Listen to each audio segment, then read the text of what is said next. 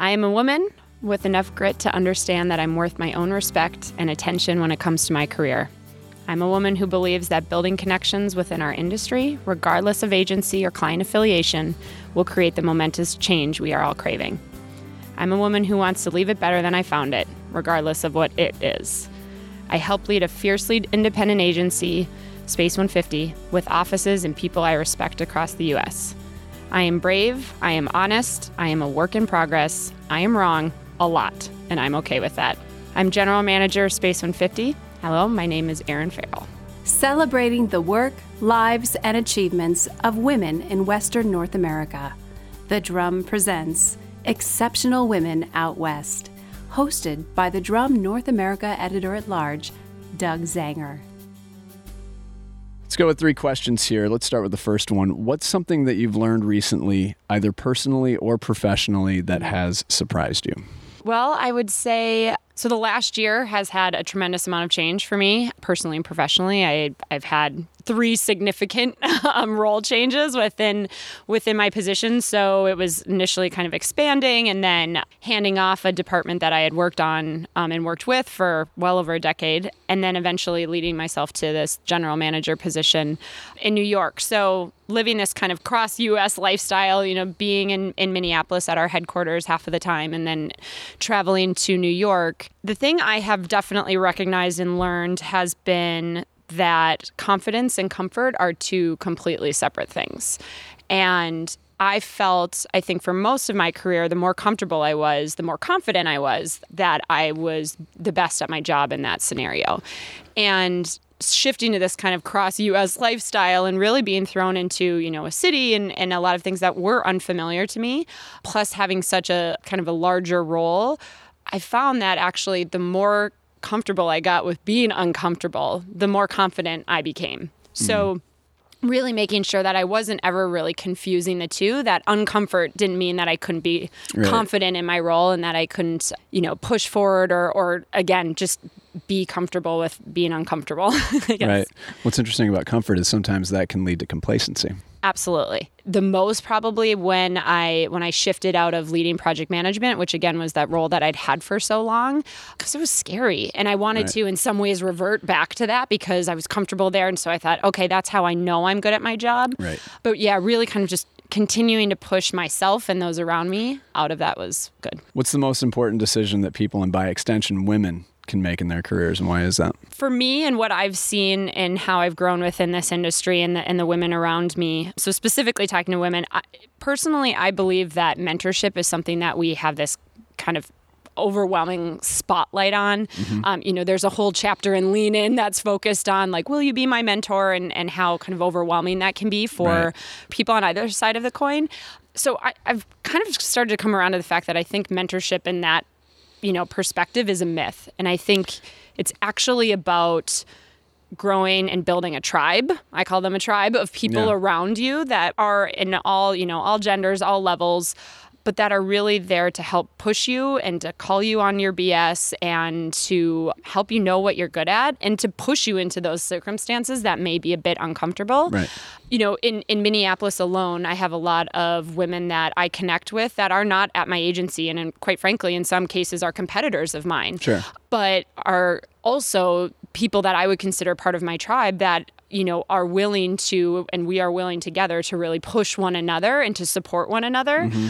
And I've seen in building that mentality versus just looking to someone above me right. to really guide this kind of perfect path of a career. I've seen my personal growth and the growth of our agency really explode because of that. I think there's probably someone in that tribe that we both know. Yeah, yeah, Chris, probably Christine, a few. Yeah, Christine, yeah.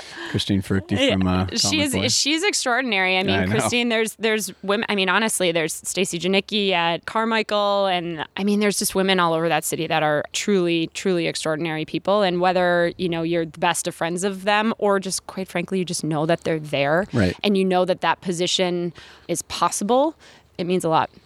What's nice about Minneapolis is like where I live, Portland, a little bit more on the progressive side. Yes. So it's it's easier to have those exploratory conversations that actually yield fruit.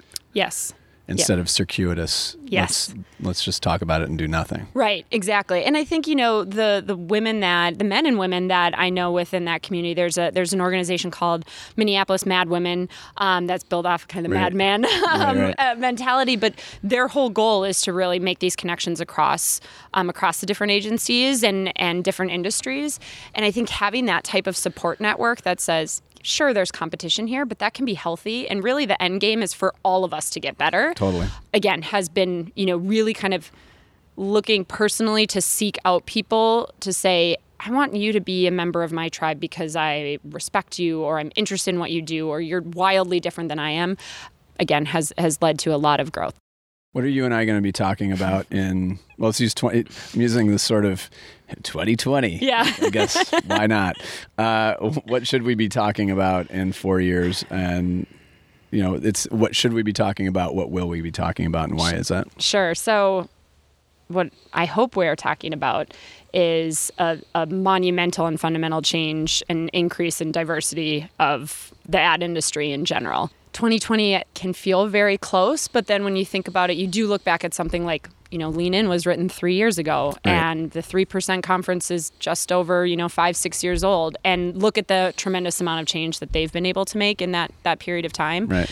and everyone's writing about diversity right now and everyone's saying it's a you know it's it's the top of their food chain in terms of things that they're focused on but to me it takes more than just individual agencies or individual mm-hmm. marketing institutions committing to something and saying like hey this is important to us. Like that's absolutely important. But i also think that there is an aim to say look at something from a regional perspective you know yeah. look at look at minneapolis which has an extraordinarily strong and welcoming community for the lgbtq community Yep. from a racial diversity perspective, we are far behind. And Right. so to truly make change means many of us banding together and across agencies and across you know ownerships and all of Right. that to make it make it a city that's attractive for all and welcoming to all. So that is that's the type of change that I, I hope that we are talking about because frankly, if we are not if our meeting rooms don't look like the people we are talking to, it's not even a matter of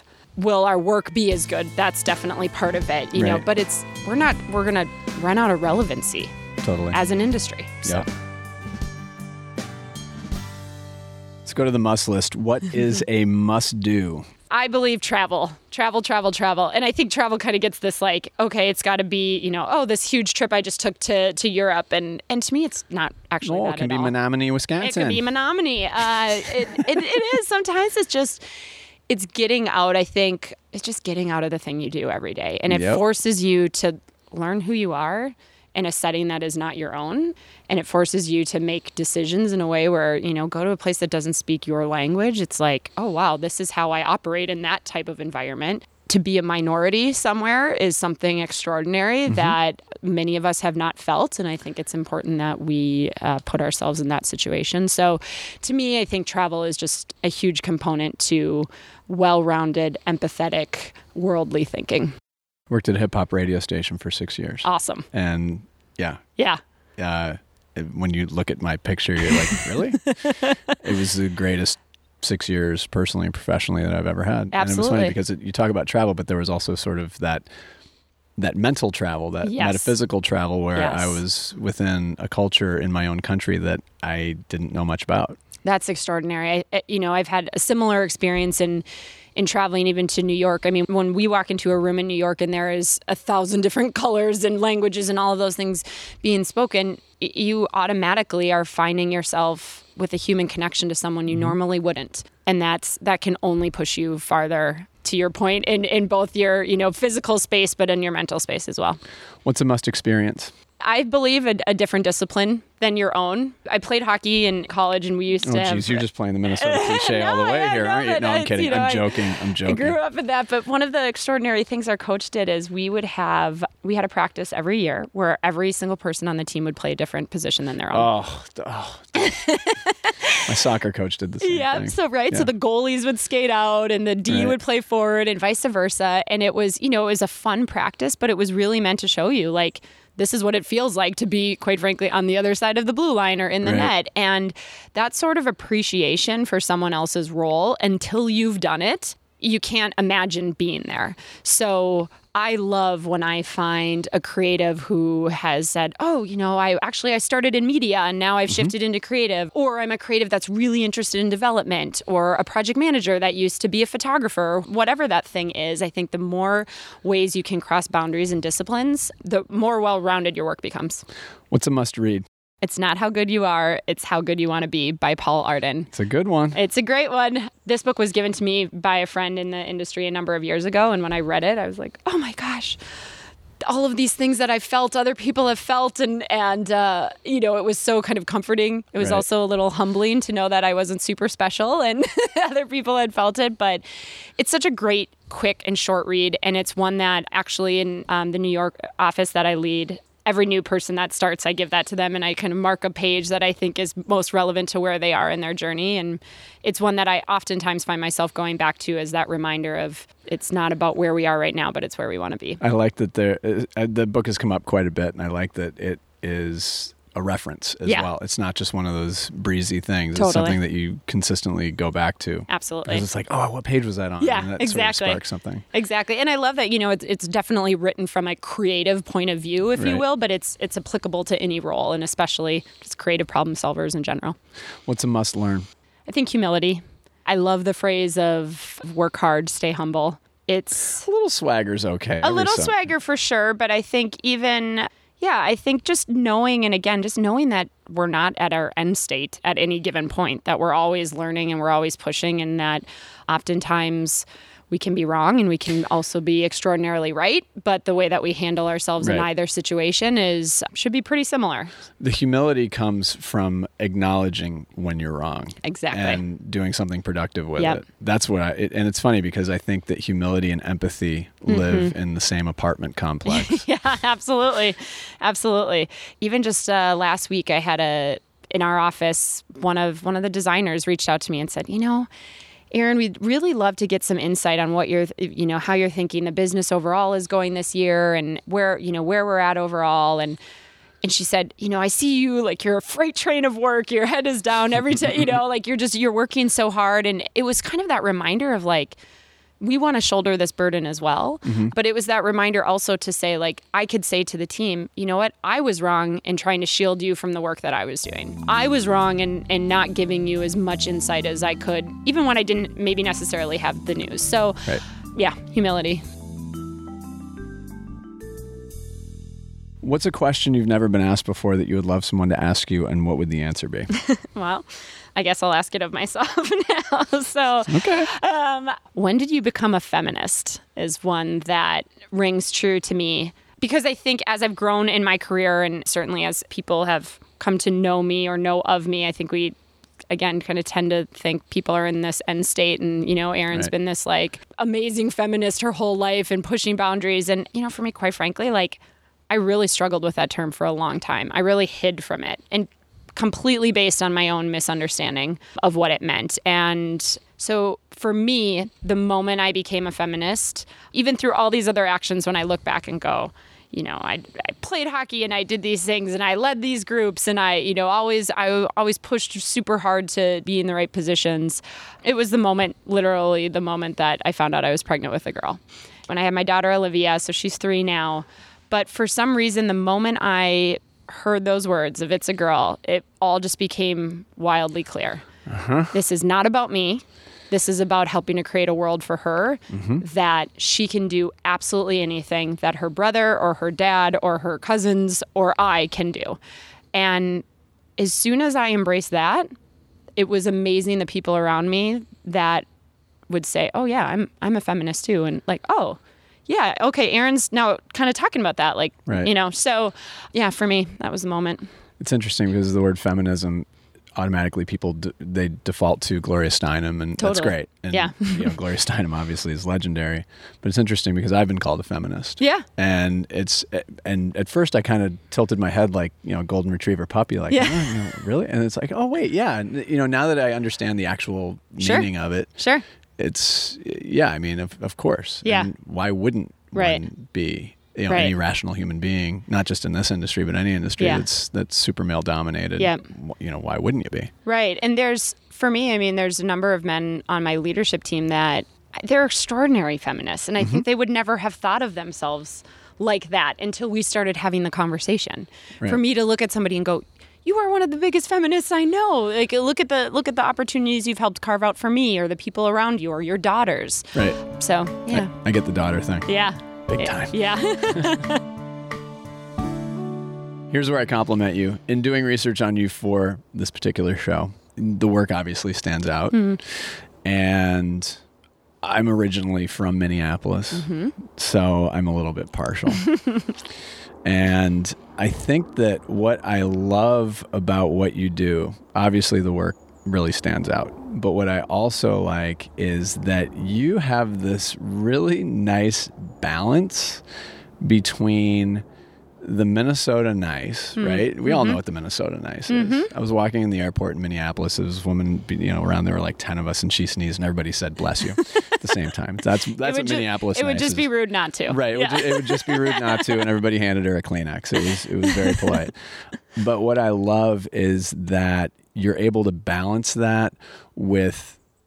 And again, it's this isn't meant to be an aspersion by any Mm-hmm. Yeah. stretch, but sort of that New York thing. Yeah. It's this sort of really interesting balance Yeah. where you have both, and it's such a nice blend because it retains focus. There's like there's like this you know you had done uh, an interview in Minneapolis Mad Women. One of the things I loved is never apologize for caring. Hmm. To me, that balances Mm-hmm. both the more East Coast kind of vibe and the Minneapolis vibe because caring, yeah. not necessarily not a New York trait, but Yeah. more you know more focused on the Midwest. But you know, never apologizing is definitely a New York Yeah. kind of thing. So I Yeah. love that balance between it, and I think that that's super hard to do Mm-hmm. first of all but from pe- uh, people that i've talked to you know said she just Sure. she just balances it she's just so caring and Yeah. but she just gets shit done Yeah. and that's uh you know, not to distill it down into profanity there but No. but that's where i compliment you is that fairly accurate I hope so. I would think so. And I should note that my favorite T-shirt right now says Minnesota Nice AF. So Minnesota Nice as fuck, which I do think Right. is is pretty that's pretty minnesota accurate. way of saying it it's a pretty accurate way Yeah. of, of describing as me. fudge you know As fudge. yeah No, yeah, no. I mean, thank you, absolutely. And it's it's a balance that I think I've honed and figured out over the course of my career. I think I, yeah, it takes a lot of time. In the course of my life, I think you know certainly in college and and in the early years of my career, I was much more on the never apologizing side and more mm-hmm. of this just kind of i think it's a college thing yeah, you know, and it's were. and and being afraid to be wrong and all Right. of those things and the combination of landing at Space 150, which to me was this kind of and still is 10 years later this magical place where people are just rewarded and encouraged to be themselves. So that being there and then having a family and having friends eh, within work that I care deeply about, yeah, that balance has just kind of found itself, and it's it's definitely where I feel the most comfortable. It's also super scary sometimes. Like there are times where I find myself going like, "Oh, am I involved too much in this, or am I worried right. too much about this other thing?" But more times than not, it has it has benefited uh, me, and I, I think the people around me as well.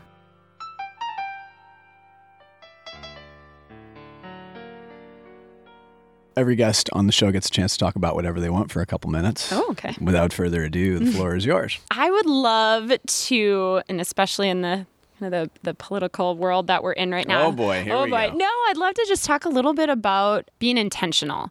And I find with women in particular, there can be this impression or this feeling that like somehow being intentional is too cold, it's too cutting, it's too calculated. And I find, and that somehow like kind of being laissez faire, a little bit more laid back, is this really like, oh, this very accepting and you know, strong trait. And for me, I look at it and say, being intentional is not only an attractive trait to become a leader in whatever way that means for you personally, but it's an absolute necessary one.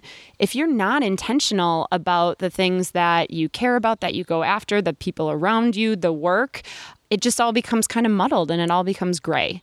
So I think for me, uh, what I would love to have and and I coach other, you know, myself in the mirror and other women Right, around right. me and men around me is to say really what are you trying to get out of this very specific thing? Intentionally, where do you want to go? It's okay to put a very specific goal in mind and go after it and run hard at it.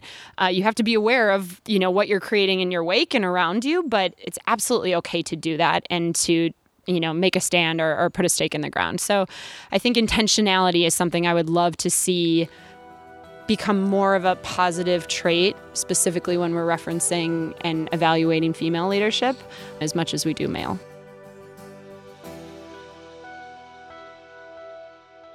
Much like the must list, a little more advice to wrap up the show.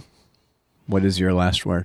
We talked a little bit about it earlier when we talked about humility, but I think it's empathy. A lot of women will come to me and, and ask, you know, what's the advice would you give me uh, in my career? And I think it is a bit of the never apologize for caring. The strongest personal traits that we have, although they may be more genetic in nature, that that empathy and caring is an extraordinary tool for us. And just because it comes easier doesn't mean that we should shy away from it. And find ways to fold it into your own leadership style that feels right. But yeah, I would just say embrace that. Don't be scared of it. Don't allow it to make you feel soft, that you can be just as intentional as you can be empathetic and caring.